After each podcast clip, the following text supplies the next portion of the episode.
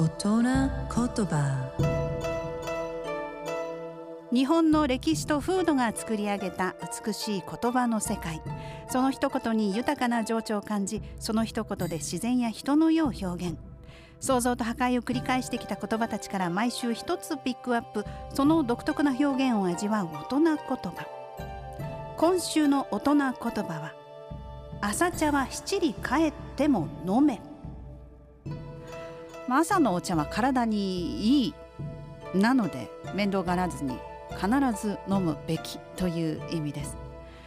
あの昔の人は朝お茶を飲むのを忘れて外出したら七里の距離まで離れていても戻ってお茶を飲むべきだというふうに考えたんですね、えー、ちなみに一里はおよそ4キロということは七里は28キロです。まあ、七里になるとさすがにいや帰らないだろうと。思いますが、まあ、それほど体にいい効果が期待できる飲み物ということです。